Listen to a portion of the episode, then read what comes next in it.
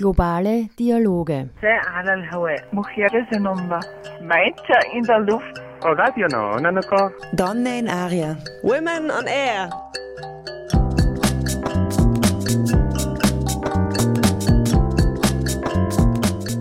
Jeden Dienstag von 13 bis 14 Uhr auf Orange 94.0. Immer abrufbar auf www.noso.at.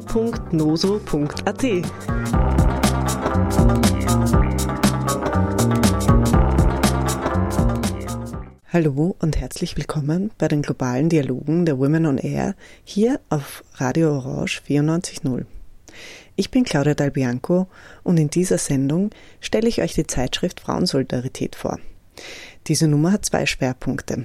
Klimagerechtigkeit und Raumaneignung, also wie Feminismen Räume verändern können. Ihr werdet gleich drei Interviews hören. Was diese gemeinsam haben, es sprechen drei beeindruckende Frauen aus dem globalen Süden über ihre Arbeit und es sind Artikel in der Zeitschrift daraus geworden. Als erstes redet die nepalesische Disability-Aktivistin Pratima Gurung, wie sie um die Rechte für Disabled kämpft. In ihrer Arbeit verbindet sie die Themen Gender, Behinderung, Indigene und Klima. Gleich erfahrt ihr mehr dazu. Im August war die brasilianische Künstlerin Gabriela Canero da Cunha auf den Wiener Festwochen zu Gast in Wien.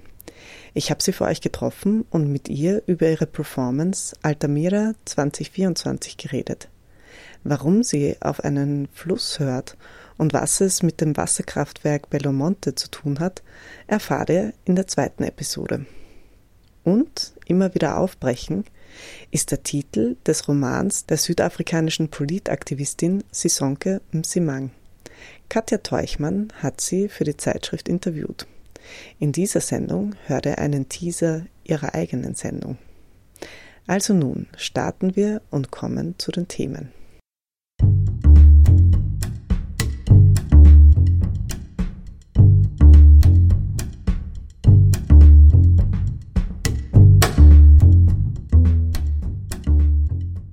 Was hat denn das Klima mit Feminismus zu tun? Wenn Klimafragen ungerecht beantwortet werden, führt das automatisch zu noch mehr Geschlechterungerechtigkeit. Woran liegt das? Frauen sind überproportional von den Konsequenzen der Klimakatastrophe betroffen. Laut der UN sind weltweit 60 Prozent der 925 Millionen Hungernden weiblich. Bei Naturkatastrophen, die sich durch Klimaveränderungen häufen, sterben mehr Frauen als Männer. Beim Tsunami 2004 kamen nach einem Bericht von Oxfam etwa viermal so viele Frauen wie Männer ums Leben. Grund dafür ist unter anderem, dass sie später benachrichtigt werden, denn sie übernehmen oft Care-Arbeit und versorgen somit nicht nur sich, sondern sind auch für ihre Angehörigen verantwortlich. Die Frage, ob Männer oder Frauen mehr an der Klimakrise schuld sind, ist eigentlich falsch gestellt. Denn es geht darum, Zusammenhänge zu erkennen unterschiedliche Stimmen, seien es Indigene, Disabled oder Queere, zu hören und danach zu handeln. Geschlechtergerechtigkeit und Klimakrise dürfen kein Nischenthema bleiben, weil es einen Unterschied ausmacht, ob unsere Erde sich um 1,5 Grad oder um 2 Grad Celsius erwärmt. Klimagerechtigkeit und Umweltschutz können also nur mit Verteilungs- und Geschlechtergerechtigkeit gedacht werden. Daher kritisieren Feministinnen eine neoliberale Politik, die weiterhin Profit vor Menschenleben stellt. Lösungsansätze müssen über Symbolpolitik und Repräsentation hinausgehen. Wer wird denn gehört? Indigene Klimaperspektiven, wie am Beispiel von Ecuador mit dem Bueno Vivir Ansatz, können sich global schwer durchsetzen. Die unterschiedlichen Stimmen, Perspektiven und Ansätze sind da. Wir müssen sie nur hören und umsetzen. Einer dieser Stimmen ist auch Pratima Gurung. Wie können Gender, Behinderung und indigene Rechte mit Klimagerechtigkeit zusammengedacht werden?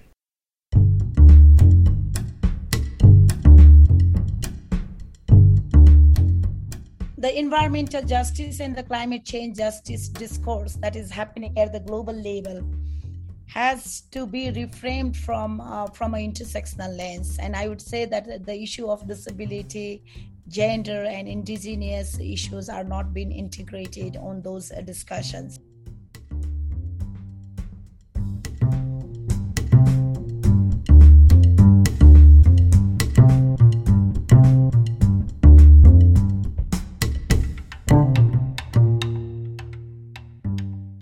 So Pratima Gurung. Frauen mit Behinderungen sind oft am stärksten von Krisen betroffen und gleichzeitig werden sie oft vergessen. Die langjährige akademische Aktivistin Pratima Gurung gründete One, also die National Indigenous Disabled Women Association Nepal, um dies zu ändern und endlich auch indigene Frauen mit Behinderungen in Diskussionen über Klimagerechtigkeit einzubeziehen. Jenny Peter Lopez sprach mit Pratima Gurung darüber, wie sie das macht und wieso sie Nidwan gegründet hat.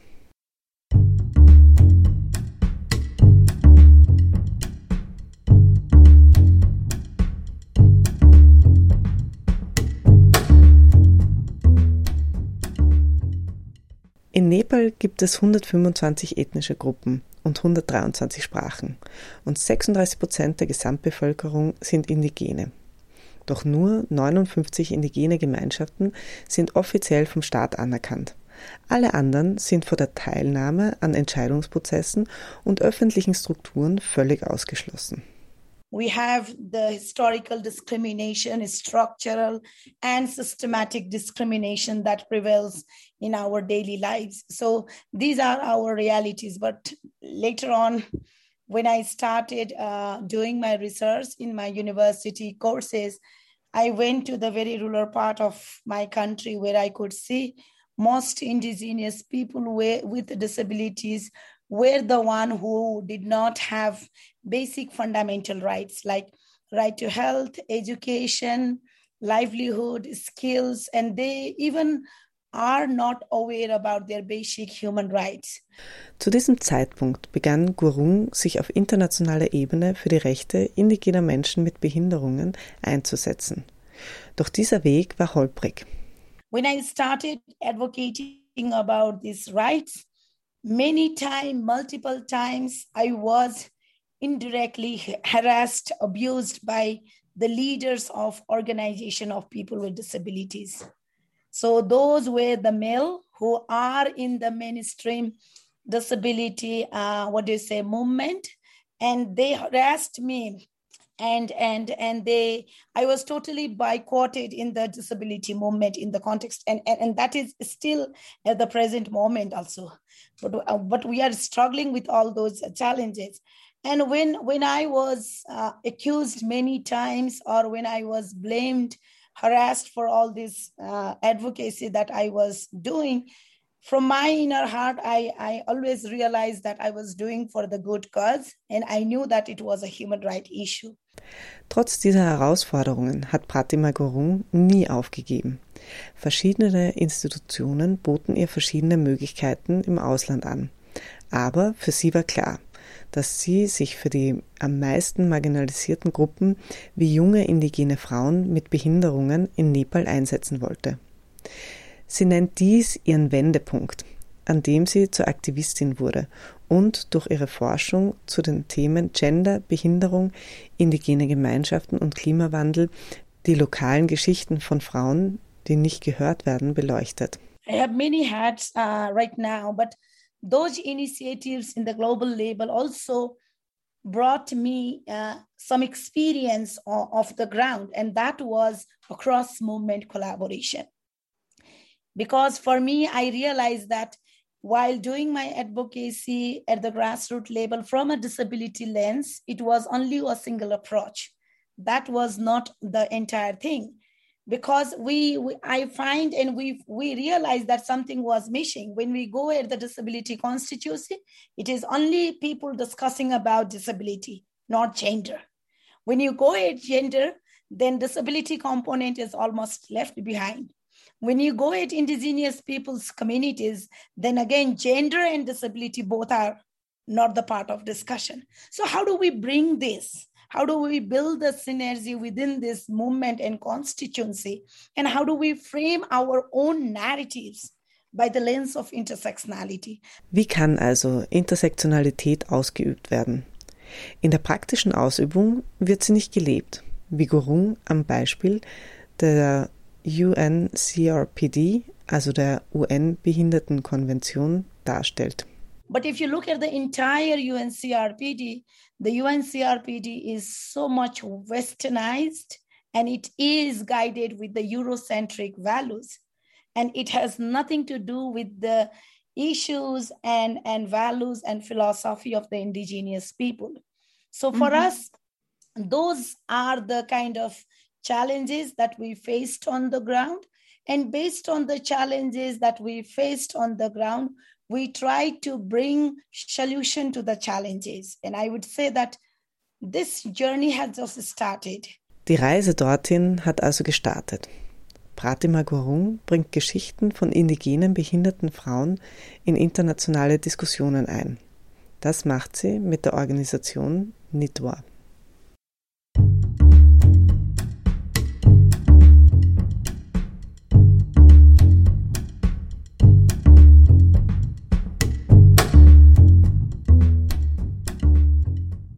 NITWA wurde nicht zufällig gegründet.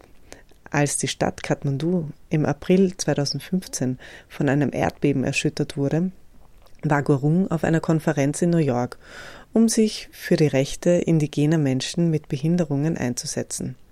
Als sie wieder in Nepal ankam, war sie schockiert von der Situation.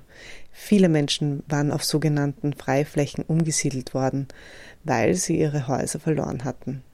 Frauen, insbesondere indigene Frauen mit und ohne Behinderungen, waren dieser Situation schutzlos ausgeliefert. So after the earthquake, we know that as women with disabilities and person with disabilities are the one who are very much risks uh, during the emergencies. And when you look at indigenous women uh, with disabilities, most of them in, in seeking their education, employment, and looking for opportunity, they basically move from their village, rural areas to city areas. So they live in in uh, others' house. So they live in a rent. So uh, when the earthquake happened, then they were told by the house owner to leave the house. So they, they did not have any spaces to live and they could not get a house which was accessible for women with disabilities, including indigenous women with disabilities. So they had to live in an open space uh, in, the center part of the city, which is also called Jaulak Hill. So they, they had to stay for nine months in, in, in the, those open space, and it is without any kind of safety. So they were unsafe all the time.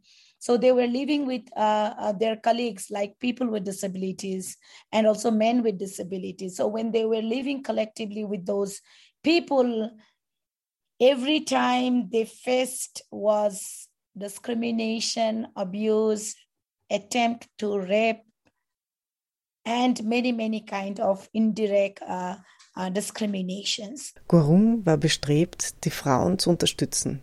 Sie besuchte sie jeden Tag und fragte, was sie brauchten.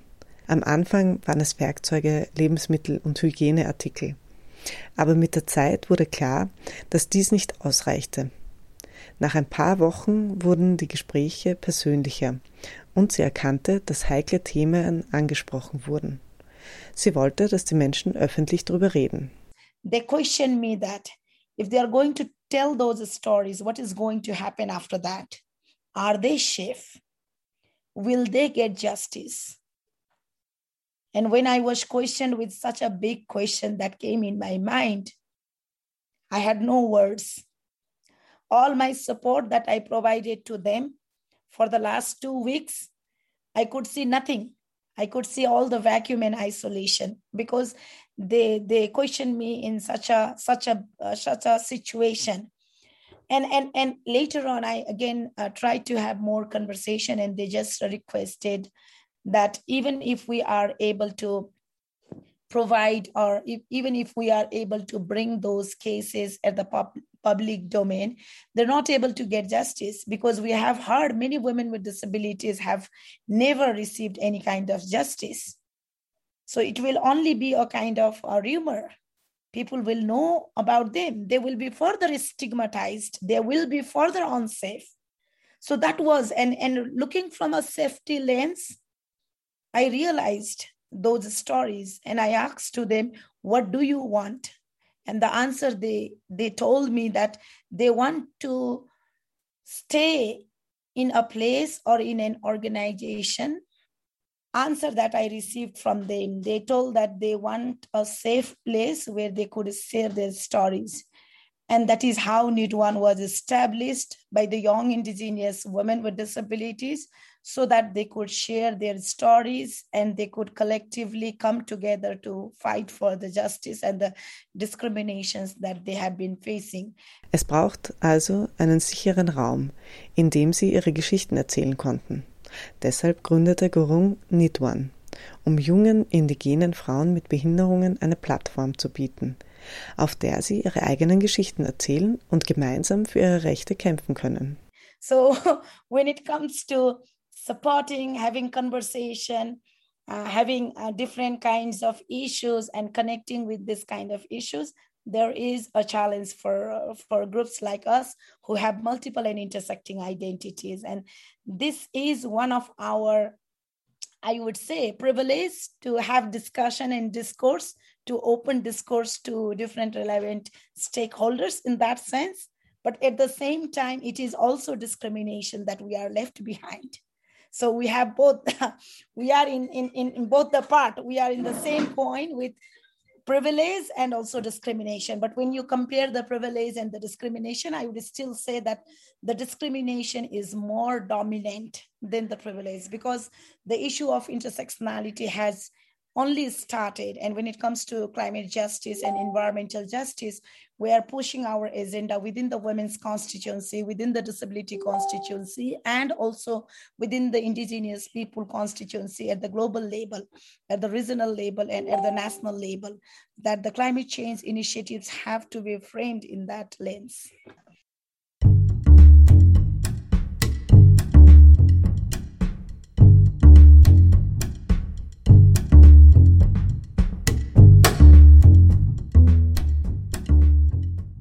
Als Gurung zu den Pariser Klimagesprächen eingeladen wurde, war ihr klar, dass Klimawandel und Klimagerechtigkeit auch ein Thema ist, mit dem sich Nidwan befassen muss.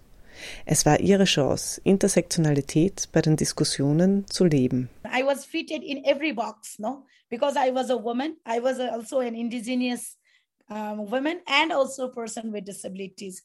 So when when the member states were having negotiation in all those negotiations and meeting, I was put on the table that, that how it is impacting to person with disabilities and indigenous people.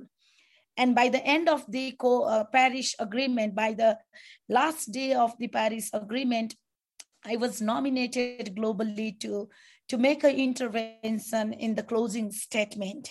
So that was the turning point for me. And this is how the words in the climate, in the, in the Paris Agreement that we see clearly person with disabilities and indigenous people. And I realized that it was such a difficult work at the global level, doing the advocacy for a single word. How difficult is it?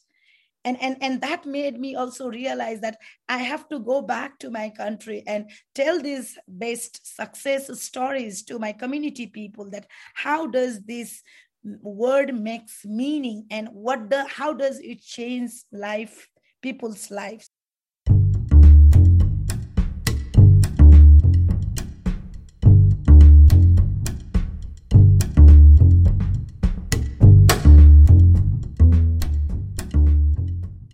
Nepal ist ein Binnenstaat in Südasien, der im Himalaya zwischen Indien und China liegt.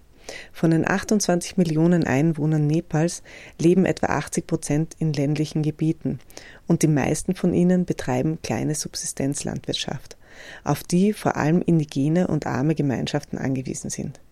Laut dem Climate Risk Country Profile der Weltentwicklungsbankgruppe und der Asiatischen Entwicklungsbank hat der Klimawandel bereits Auswirkungen auf das Land. Arten wandern in höhere Lagen ab, Gletscher schmelzen und die Häufigkeit von Niederschlägen nimmt zu. Es wird prognostiziert, dass die globale Erderwärmung Nepal stärker beeinträchtigen wird als den globalen Durchschnitt. Darüber hinaus werden die Auswirkungen des Klimawandels wie Hitzewellen, Überschwemmungen und Dürren häufiger auftreten und die Subsistenzlandwirtschaft gefährdet. Gurung wies in, insbesondere darauf hin, dass indigene Gemeinschaften ihre Wälder und damit auch ihren traditionellen Praktiken verlieren, weil der Staat und große Unternehmen das Land in Besitz nehmen und verwalten. Einerseits erhöht Landgrabbing die CO2-Emissionen durch die landwirtschaftliche Nutzung der Wälder. Andererseits verringert es die Klimaresistenz des Landes. Nur 1,1 Prozent der indigenen Menschen mit Behinderungen haben noch Zugang zu ihren eigenen Wäldern und 75 Prozent der indigenen Frauen mit Behinderungen wenden Bewältigungsstrategien an, wie zum Beispiel die Reduzierung von Mahlzeiten und das Mischen von Körnern oder das Hinzufügen von Wasser zu ihrer Nahrung, um mit Hunger und Auszehrung fertig zu werden. Indigene Gemeinschaften verlieren ihre Grundlage für Nahrung, Wasser, Brennholz und traditionelle Praktiken.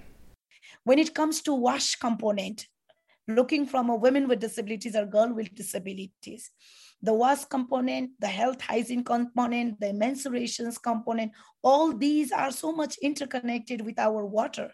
And if people are not able to get this water due to the impact of climate change, it is directly and indirectly impacting these lives of these vulnerable people. Geschichten wie diese von indigenen Frauen mit Behinderungen werden von Nidwan genützt, um für ihre Rechte und ihre aktive Teilnahme an lokalen, nationalen und globalen Diskussionen einzutreten. Sie konzentrieren sich auch auf die Forschung, da es fast keine Daten über die Auswirkungen und Risiken des Klimawandels für Menschen mit Behinderungen und insbesondere für indigene Frauen mit Behinderungen gibt. When it comes to indigenous peoples, we are not only impacted, but we are also giving a solution to this whole nature because we are so much connected with our planet and the mother earth. So not only uh, uh, uh, indigenous people within the indigenous people also the indigenous women have the role to to to protect and promote the the mother earth the, the environment and the nature they are living. So for me i would say that those initiatives and and those people who have really contributed to save the environment to save those mother earth have to be integrated in all the discussions because they are impacted by the climate change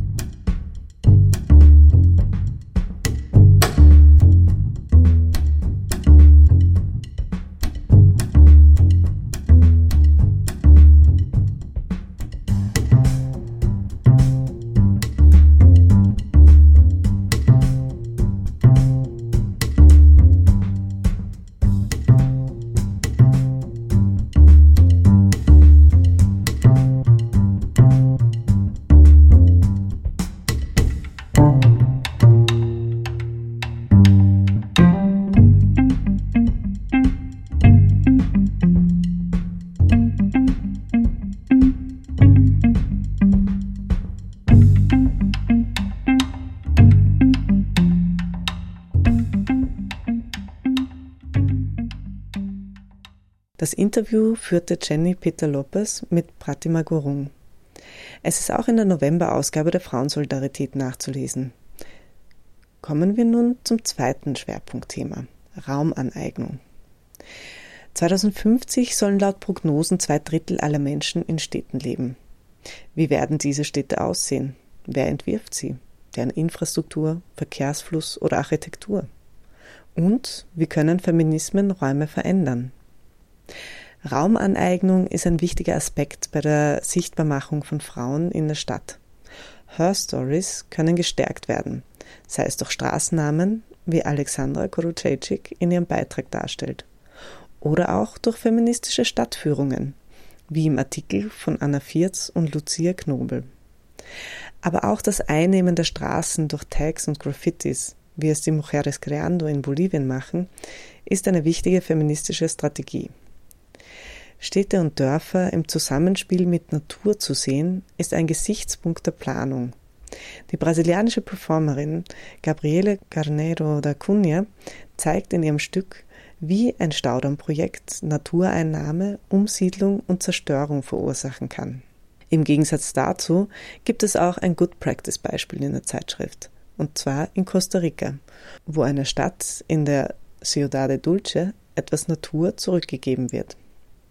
Eine feministische Raumplanung, die Inklusivität als Ziel hat, denkt die verschiedenen Formen von Benachteiligungen möglichst mit, um verschiedene Bedürfnisse anzuerkennen und den Zugang zu Ressourcen, Dienstleistungen und Einrichtungen qualitativ zu erhöhen.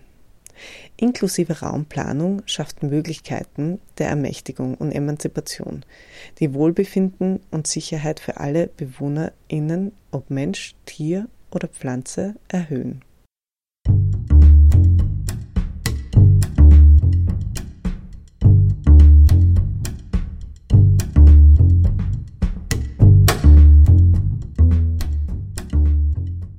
Wir machen nun eine Reise in den brasilianischen Amazonas. Im Norden Brasiliens befindet sich die Stadt Altamira.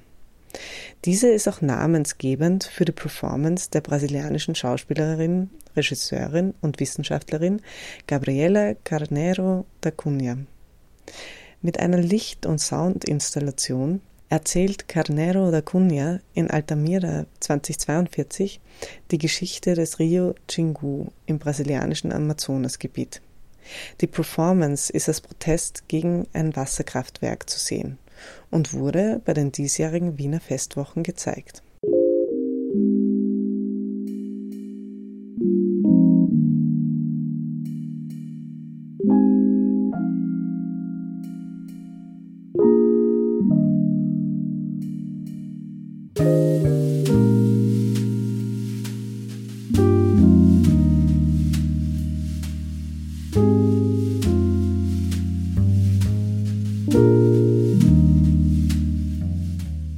Performance beginnt.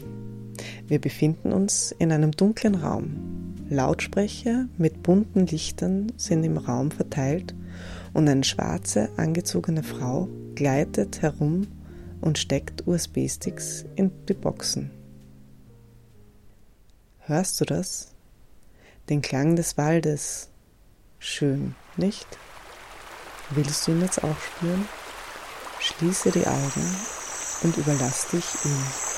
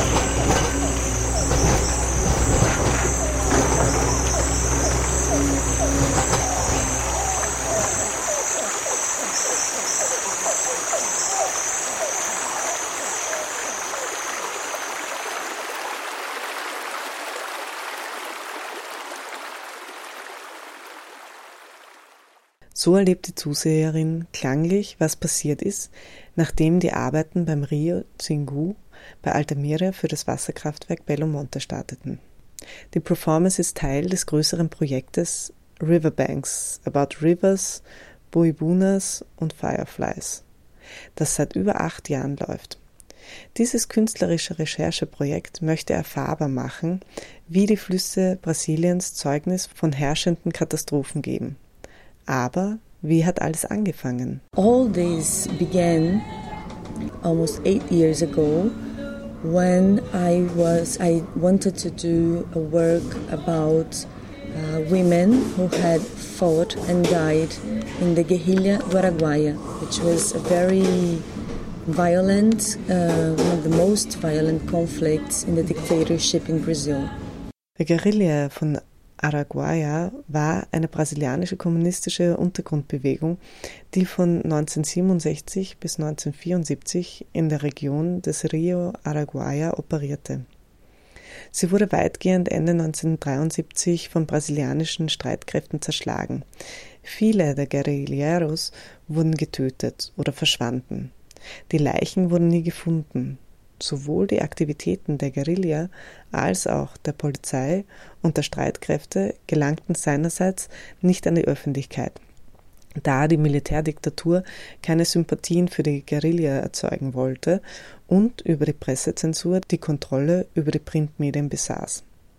Bis ca. 2000 galten auch die Militärakten entweder als verschollen oder vernichtet, bis sich herausstellte, dass ein beträchtlicher Teil des militärischen Schriftverkehrs erhalten geblieben war.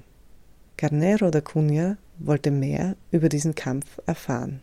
I had this intuition that I had to go to the place that this happened because this guerrilla has a specific thing that it happened in the Amazonian region, in the south of Para, which is the state that I work until today. Gabriela Carnero da Cunha reiste dorthin und traf Frauen, die an der Guerilla beteiligt waren. Sie traf ihre Geschichten. I have never been to Amazon before that.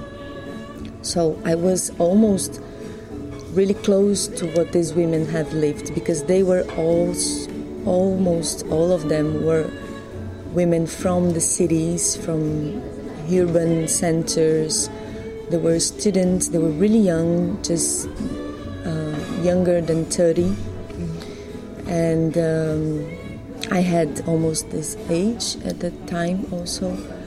So I felt it was important to go to the place that they have lived the last uh, days of their lives. Durch die Begegnungen lernte sie etwas, was sie zuvor nicht gelernt hatte und nicht wusste, dass es geht.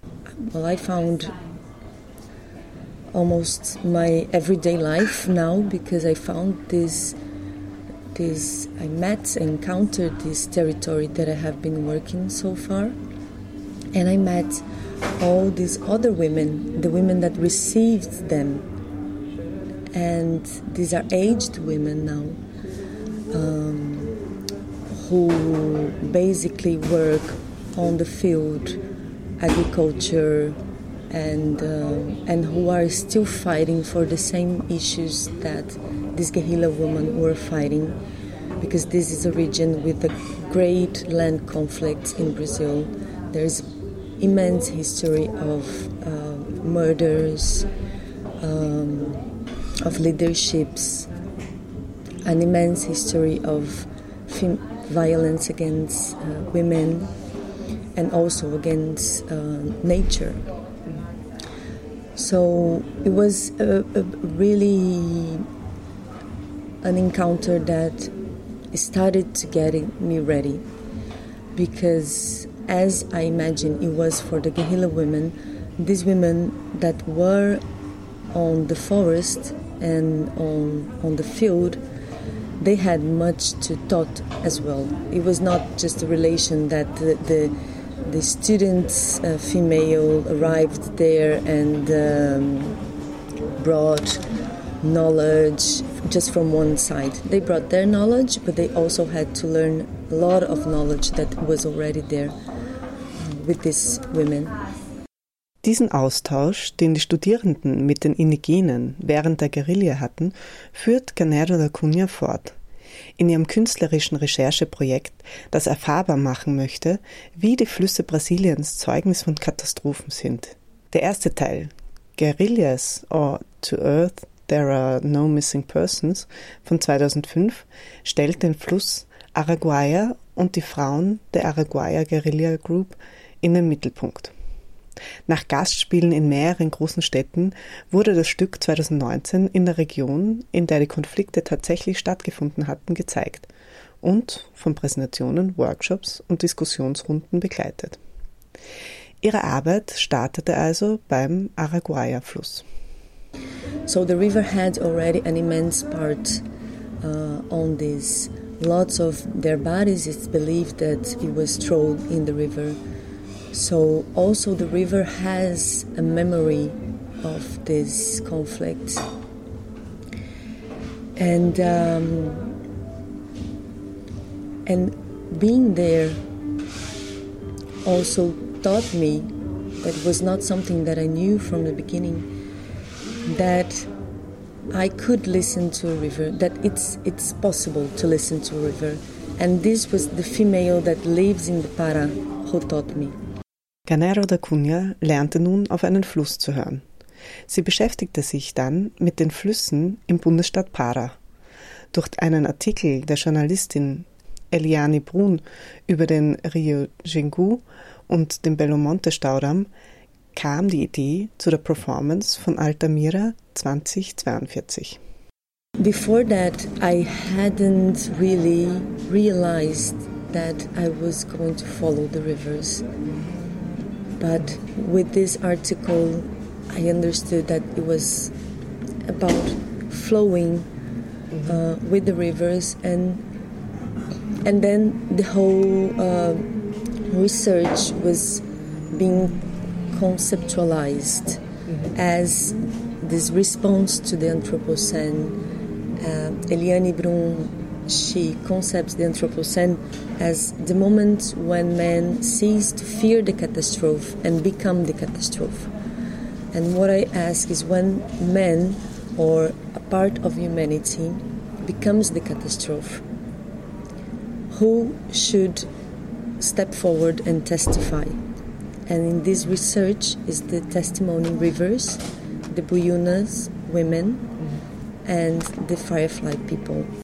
Der Grundstein für die Performance war nun gelegt. Für das seit Jahrzehnten umstrittene Bellomonte-Projekt entstehen zwei Stauseen in der Größe des Bodensees, dort, wo sich tropischer Regenwald oder Ackerland befindet.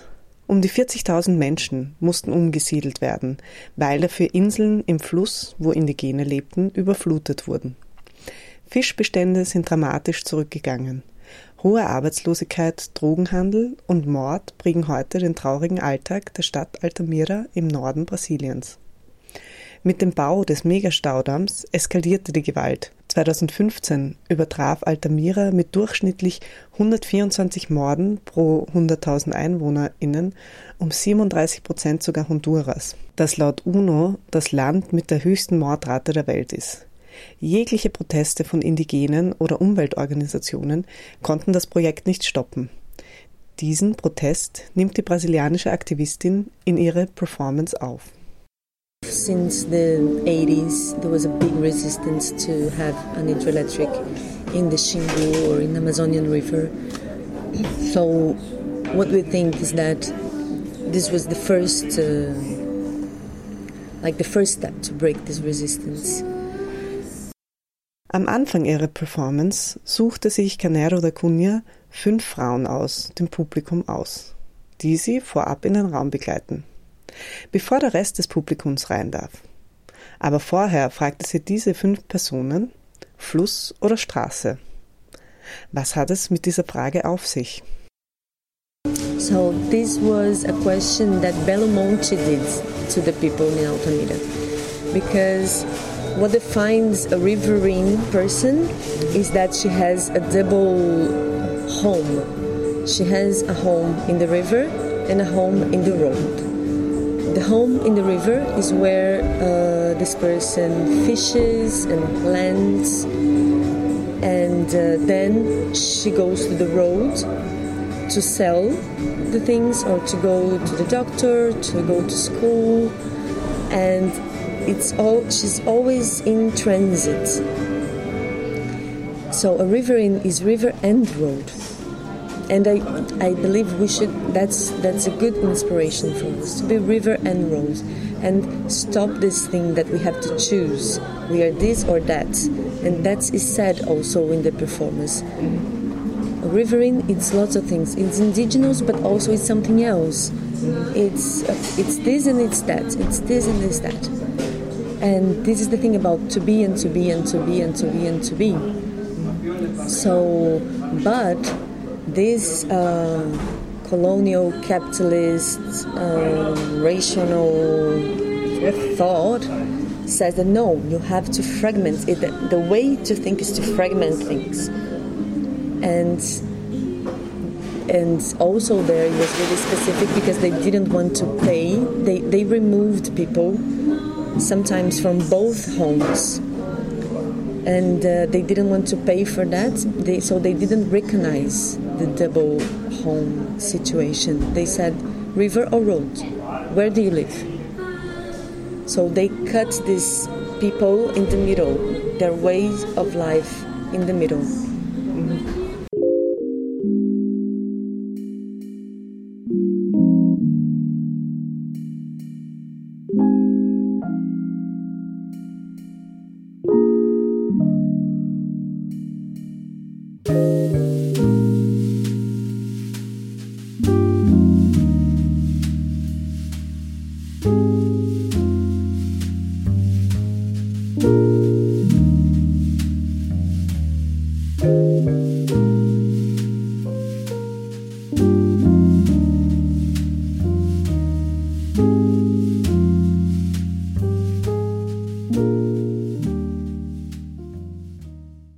Performance verwendet Canero da Cunha ein paar Schlüsselbegriffe.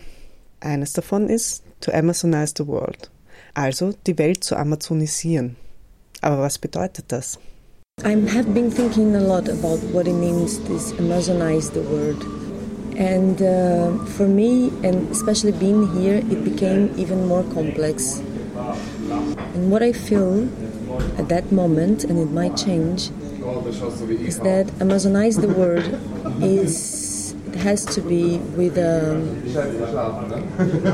going out of the colonial vocabulary, going out of the colonial library, um, changing uh, language, amplifying the ability of listening and seeing. Um, amplifying the tools for this war. Uh, for me, sometimes here I'm really hearing um, a lot about carbon free, a lot about, uh, so that means also planting trees. And, but I, I think Amazonize the words is much more than that. I think that's also Amazonize the word planting trees and not traveling by plane and not eating meat and uh, being aware of the carbon that you produce and that's really important. But then it's not enough. It's not that easy. It, no, i'm not saying that it is easy to become carbon free in a structure that it's all carbon uh, based that's not an easy thing at all, and it requires a lot of fight and work and change. But I also think that um, it's not enough because you can, like, I mean, Vienna, and maybe Vienna might be very much carbon free. Um, if you go in the streets, I mean, you but then you have the whole world, you know, and uh, it won't. It it's also about inequality. Weg von dem kolonialen Vokabular gehen, die Sprache verändern. Es geht nicht nur darum, CO2 zu reduzieren. Das ist ihrer Meinung schon wichtig, aber es ist nicht genug. Es ist nicht einfach und die Orte sind nicht voneinander getrennt. Die Welt ist miteinander verbunden. Die Reise nach Wien hat ihre Gedanken bezüglich Amazonize the World erweitert. Auch die Corona-Situation natürlich. And it's also about something that I am quite mad being here is that like seeing in the newspapers all this discussion about the third doses when the majority of the world has not had the first dose yet when 80% of the vaccine that was produced came to rich countries. And this is just following um, the same structure that, the same colonial structure, that it's okay with. Uh, it's okay with living well despite the majority of the world. Koloniale Strukturen setzen sich fort. Der Blick auf die eigene Gesellschaft und nicht auf globale Zusammenhänge spricht Canero da Cunha an. Also Amazonize bedeutet mehr für sie.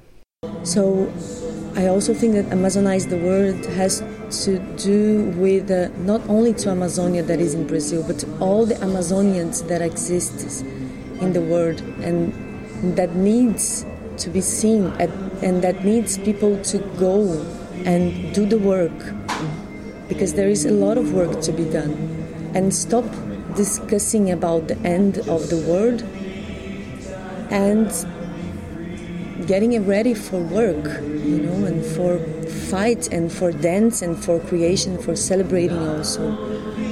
Because I do not believe in a, in a sad uh, activism or in a sad existence or in a sad fight. No, joy is a big uh, companion in this.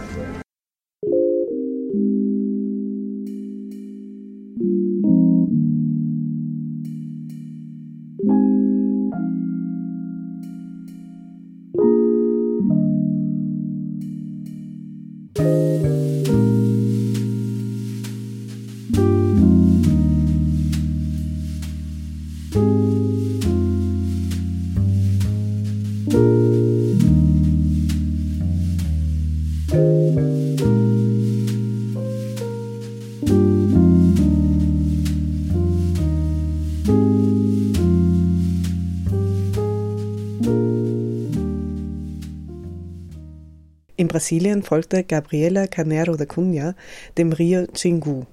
Hier in Wien hörte sie auch auf die Donau. In einem Workshop beschäftigt sie sich damit und zeigte auch anderen Frauen, wie man auf einen Fluss hören kann. Aber was sind die Unterschiede dieser Flüsse? The difference is also many, but what I can say right now is that in the Xingu you you have the people who do not look at the river as a resource, that look at the river as um, parents, a parent uh, as a family member or as a grandfather or as a grandmother, and that has these spiritual connections with the river. Die Flüsse werden also von Gesellschaften anders wahrgenommen. Sie sind nicht nur eine Ressource, das hat die Künstlerin während ihrer Zeit im Amazonas von indigenen Frauen gelernt. The water is not here to work to anyone. The, the water is to free, to flow free. And she says something that I love very much. That she says that the spirituals they are here um, much earlier than the humans arrived, and that they exist to everyone but not everyone was born to exist for them. And I love this because she makes a whole inversion of the way Western thinks. She, she again, she brings the perspective of the spirit to look and to think uh, how relations work. And when we are used to saying, well, I don't believe in the spirits, they don't exist, what she's saying is that they don't believe in you, you don't exist for them. So for me, Amazonize the word also has to do with um, making a body and an existence that makes you seen by the spirits. Also die Existenz von anderen Lebewesen wahrzunehmen und auf sie zu hören, sind ihrer Meinung nach wichtig. Koloniale Strukturen durchbrechen durch die Schaffung von neuen Begriffen, die diese Änderung der Strukturen beinhaltet. Das macht sie mit dem Begriff to Amazonize. Aber wo haben da noch Feminismen Platz? And I have been thinking about what is um, what is feminism here and what is feminism in Amazonia. And I, I feel that the discussion here has specificities, mm-hmm. and in Amazonia has other specificities. Um, so, just right now, this, the 7th of September, it will be a big march of March. Uh, um, 8th of March. No, um, a walk. You know when people Yeah. walk, Yeah. uh, like a manifestation of uh, indigenous women, and um, and and these the women in Brazil that are in Amazonia. Their feminism has a relation to earth and to the waters and with the spirits it's with their ancestrality, it's with their spirits, it's with their children. Uh, they go the manifestation with their babies, and um, and it's about their territory, it's about their home, it's about their language. So I I think uh, this is the feminism that I have been in contact with. And this is what I have to offer to feminism here. In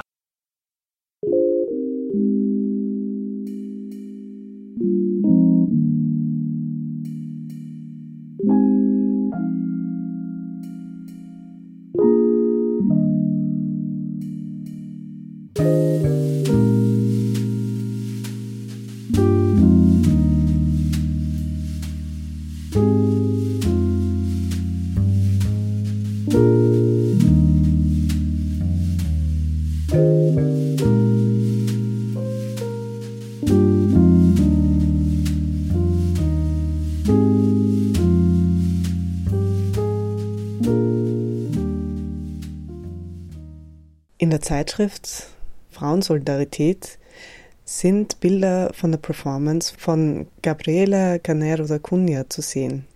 Nun kommen wir zum letzten Teil der Sendung. Und zwar hat Katja Teuchmann ein Interview mit Sisonke Msimang geführt und hat auch einen Artikel in der Zeitschrift darüber geschrieben. Ihre ganze Sendung wurde schon im Oktober ausgestrahlt und kann unter www.noso.at nachgehört werden. Aber hier könnte schon mal reinhören, worum es geht. Sisonke Msimang, frühere Politaktivistin, lebt heute als Schriftstellerin in Australien. Sie hat in ihrem ersten Buch ihre eigene Entwicklungsgeschichte vor dem Hintergrund der Entwicklungsgeschichte Südafrikas vor und nach Beendigung der Apartheid geschrieben. Diesen Sommer ist ihr Buch in deutscher Übersetzung im Hemon Verlag erschienen. Und immer wieder aufbrechen, so der Titel, bildete die Grundlage für unser Gespräch über Exil, Freiheitskampf, persönliche Entwicklung, Feminismus, globalen Rassismus und die Idee Südafrikas für die Welt. Ihr hört Sisonke Msimang im Gespräch. Dazu werde ich einzelne Passagen aus ihrem Buch vorlesen. Die Musik kommt von Miriam Makeba, der großen südafrikanischen Sängerin und Freiheitskämpferin. So I think what readers will find is both a personal story about my own life and the factors that motivated my moving around the world. But more importantly, they'll find a story about South Africa and its recent history. Um, and so the book begins, even though it's about me, I put that in quotations because it really begins um, with Nelson Mandela, who in many ways was a far more influential figure in my own life than anyone else except my parents.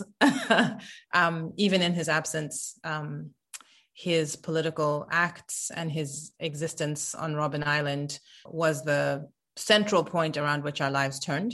And so Mandela is a, an incredibly important figure, but really it's a story about South Africa. And I wanted to tell that story um, in a way that maybe people hadn't heard before. And so it follows the travels of these three little girls who travel around Africa and around the world following um, their father, who's a freedom fighter, and the mother, who's an accountant, and in many ways herself is a freedom fighter for her kids. And it tracks us through this journey around the world. And finally in what almost seems like a dream that comes true finally back back to south africa through the elections of 1994 which were so historic and were such an incredible period uh, i'm then into my adult life and into my own having children and raising my own family Dieses Buch ist sowohl persönlich als auch politisch. Es handelt davon, wie ich durch den Freiheitskampf zu der wurde, die ich heute bin, wie mich die Protagonisten in diesem Kampf zerbrochen haben und wie ich mich, wie wir alle, die wir in Südafrika unseren Weg gehen wollen, immer wieder selbst zusammengesetzt habe, um nie mehr das Gefühl haben zu müssen, ich bräuchte einen Helden. Ich habe dieses Buch geschrieben, weil zu wenige von uns, Frauen, Flüchtlinge, Schwarze, Homosexuelle, Südafrikanerinnen und Südafrikaner, unseren Instinkten genug vertrauen, um zu wissen, dass es unsere Herzen sind, die uns retten werden. yeah, I, I do think that there's not enough of us who believe in ourselves and believe that our hearts are correct. Uh, and so that was very much, you know, part of my reason for writing the book. I, I not because I wanted to save anybody or, you know, that I believe in any way that that's even possible, but I, I also know that there are not enough. Certainly, I wrote my book for South Africans. I, I never thought it would be translated into German, um, or even that it would be sold. You know that the rights would be sold outside South Africa. To be honest, I thought it was a book for South Africa, and it was a book for post-apartheid South Africa. And I wrote it in the way that I did because I wanted to have a story that was about our country that wasn't about like these big important men uh, Nelson Mandela, of course, a wonderful and big important man, but it wasn't.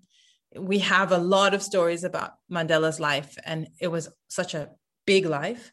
Um, and we have all these stories about all these other white men.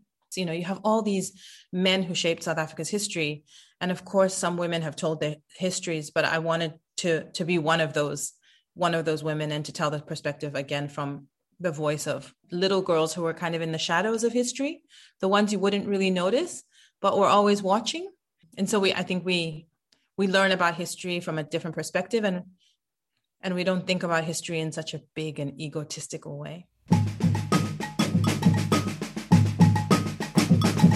Globale Dialoge.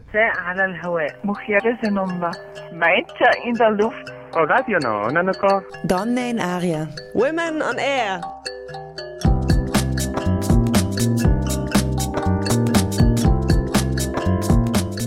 Jeden Dienstag von 13 bis 14 Uhr auf Orange 94.0. Immer abrufbar auf www.noso.at.